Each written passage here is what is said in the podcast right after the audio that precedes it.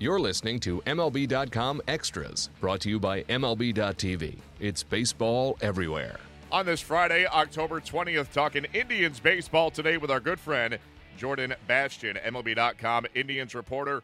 Jordan, we thank you for the time on this Friday. And uh, the goal today is to kind of look back um, at the Indians rotation and to kind of, you know, do an overview of how that rotation changes between opening day and uh, game 162. I think for the most part, the Indians uh, blessed with a with decent health, at least more so than other teams. But before we get to that, uh, some fresh news uh, from yesterday as uh, we're talking here on, again, Friday the 20th. So this came out on Thursday regarding uh, Michael Brantley and uh, how some health issues for him may complicate some contract uh, negotiations down the road.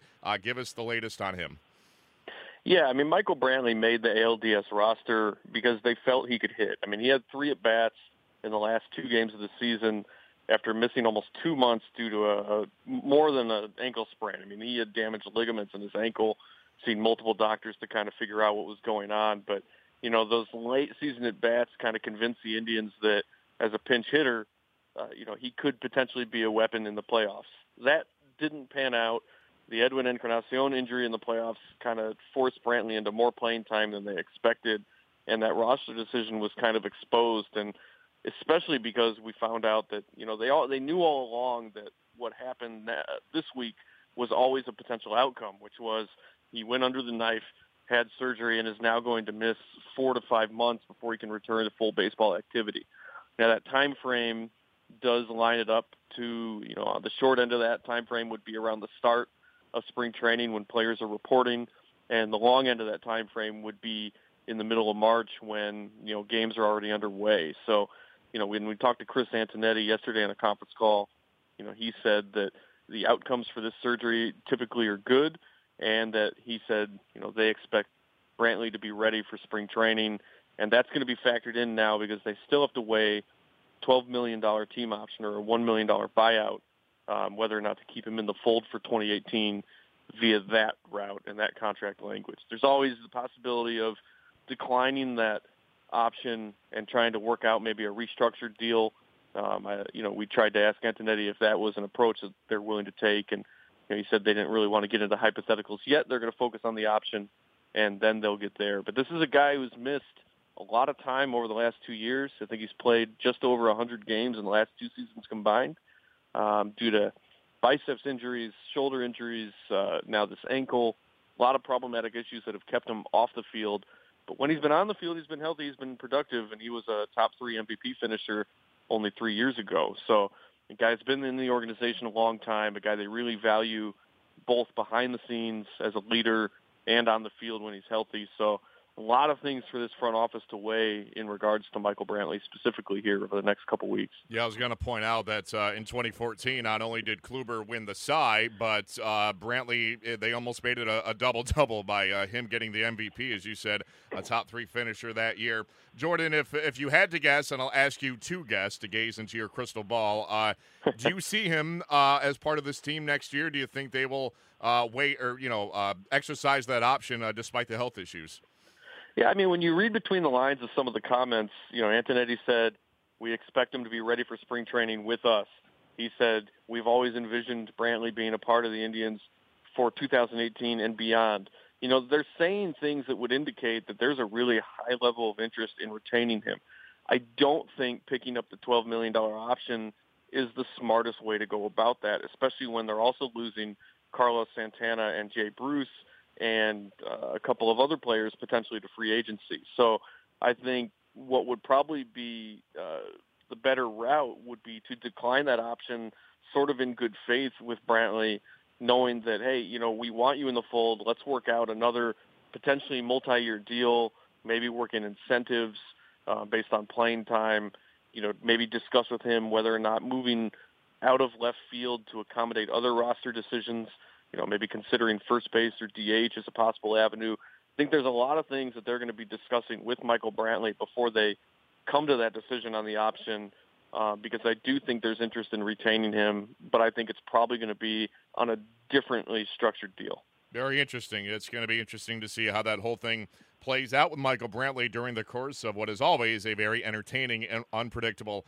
uh, off season. Uh, Jordan, getting back uh, to the original topic, I guess, as we uh, you know look at the the makeup of the Indians rotation and the changes that it underwent between Game One and Game One Sixty Two. You know whether through uh, trades or health issues or, or, things of that nature, guys getting demoted or promoted, as the case might be.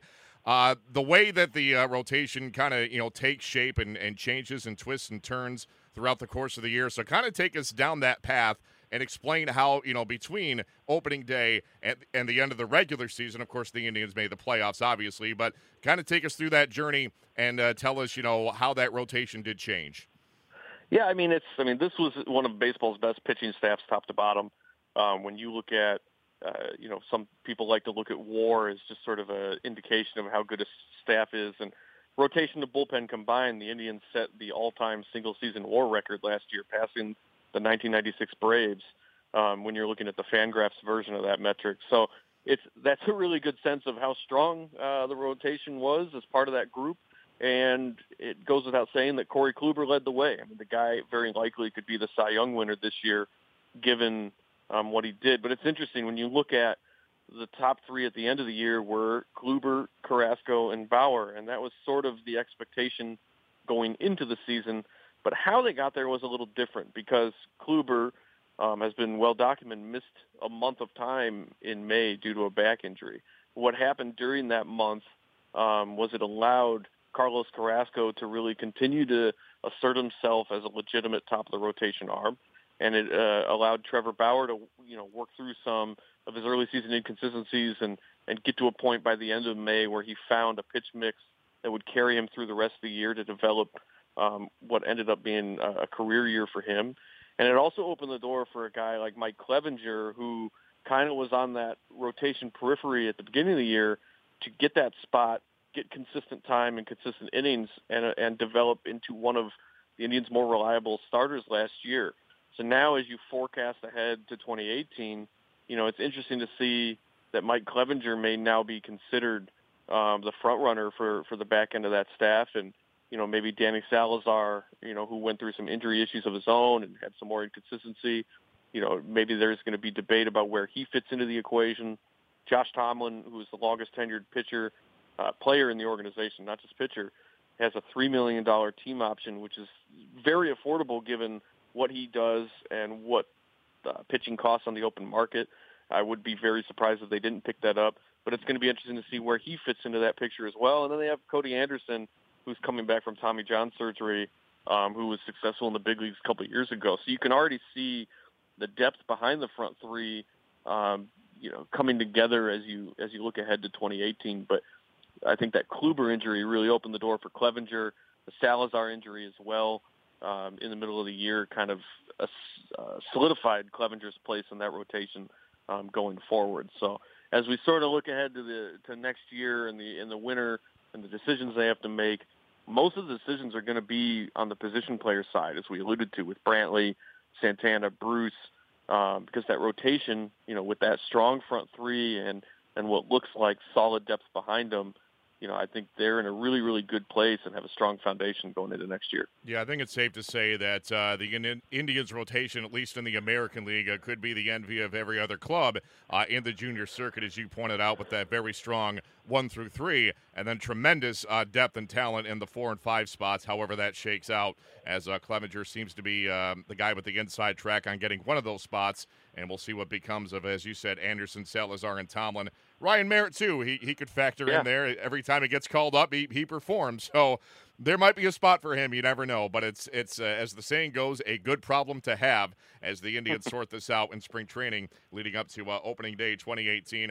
Want to get uh, your take further on uh, Corey Kluber? I think it's. Uh, pretty much agreed upon by most people that uh, he will win his second career Cy Young. That was an award that I think people feel that Chris Sale had uh, on lockdown for the first half of the year he slipped. Uh, Kluber was untouchable after the All Star break, and I think the award's going to him. Was he better in 2017 than his Cy Young Award season of 2014? Yeah, uh, I think for sure. Um, I think what we saw in 2014 was brilliant, and, and it was similarly consistent down the stretch. But what we saw this year you know, he didn't. I, it's he has the, the amazing pitches and the great repertoire, but he was more overpowering in 2014 in terms of his stuff. Where I felt this year when we watched him, we saw not only was he, did he remain overpowering, but he did it differently, and he did it sort of as this chameleon on the mound, where every game he would adapt to the lineup he was facing. You, you know, he threw the heavy use of the breaking ball more than he had in, before in his career. But when you go game to game, you would see different approaches to different teams. So what we saw is kind of a pitcher who, who has gotten on top of his game and able to make those adjustments based on what he's seeing the first time through the lineup and things like that. And and just the way he carried that staff and set the tone when he returned from the DL June one on. You know, he had a, a 1.64 ERA, I believe, from June one on. Um, you know, almost had a full season's worth of production within a four month time period. Um, it was really, really impressive, and it went from at one point in it was either late May or early June. Uh, the Indians were dead last in rotation ERA in the American League, and then by the end of the year, they were the runaway best rotation in the American League. So it's, I mean, you could see when Kluber returned that, that impact that he had and kind of that trickle down effect of, of being the example for the guys behind him to sort of work off and, and study how he approached teams. The impact was um, pretty immeasurable on what he did for the staff. So, you know, I think he's the favorite for the Cy Young. Um, Chris Sale had a, a brilliant season. Um, to go over 300 strikeouts is is impressive and historic.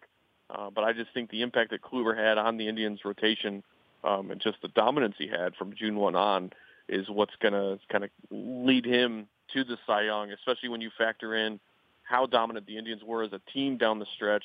Voters love narrative, and we have the 22-game winning streak, hmm.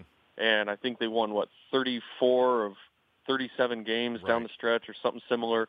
Um, so I think that that's going to weigh heavily when people cast those votes which they did before the end of the season. Yeah, there's something to be said for finishing strong. Uh, Kluber did, Sale did not, and I think if anything's going to tilt the scales in Kluber's favor, uh, it's going to be that. In the uh, minute or so, a minute or two we have left, uh, Jordan, uh, kind of talk about Carrasco and Bauer as you touched on it initially. In terms of uh, expectations for the two of them coming into the season, did they meet expectations, fall short, or even exceed? How would you grade them? I would say Carrasco finally met expectations. I think we were all waiting to see him develop into that 200 inning uh, workhorse and and see him do it from the start of the year to the end of the year um, consistently. And his career has been riddled with inconsistency and stints in the bullpen or injuries here and there that a lot of times were freak in nature. But you know, I think what we finally saw this year was him meeting the expectations that the Indians have always had for him. Bauer's season was a little enigmatic. It was kind of in the first half of the year, his uh, advanced metrics didn't really align with the results. And in the second half of the year, the results were a lot better, but you could argue that some of the advanced metrics were worse than they were in the first half. And he was kind of confounded by, you know, the nature of that, that season. Um, but I think what we saw over the last couple months was a guy who found, as kind of mentioned earlier, found a pitch mix that he really had grown into and liked and found that it was effective. Um, and so the Bauer that ended the season was undoubtedly in a, in a much better place than than he was at the start of this season. And I think that's going to set the tone for a, probably what knowing him will be a tireless off season of work to position himself to carry it forward in the next year. Scary to think this Indians rotation could be even better in 2018. Great stuff as always from Jordan Bastian. We thank you for the time, Jordan, and we'll do it again at this time next week. In the meantime, Matt Waymeyer signing off for MLB.com Extras, Cleveland Indians.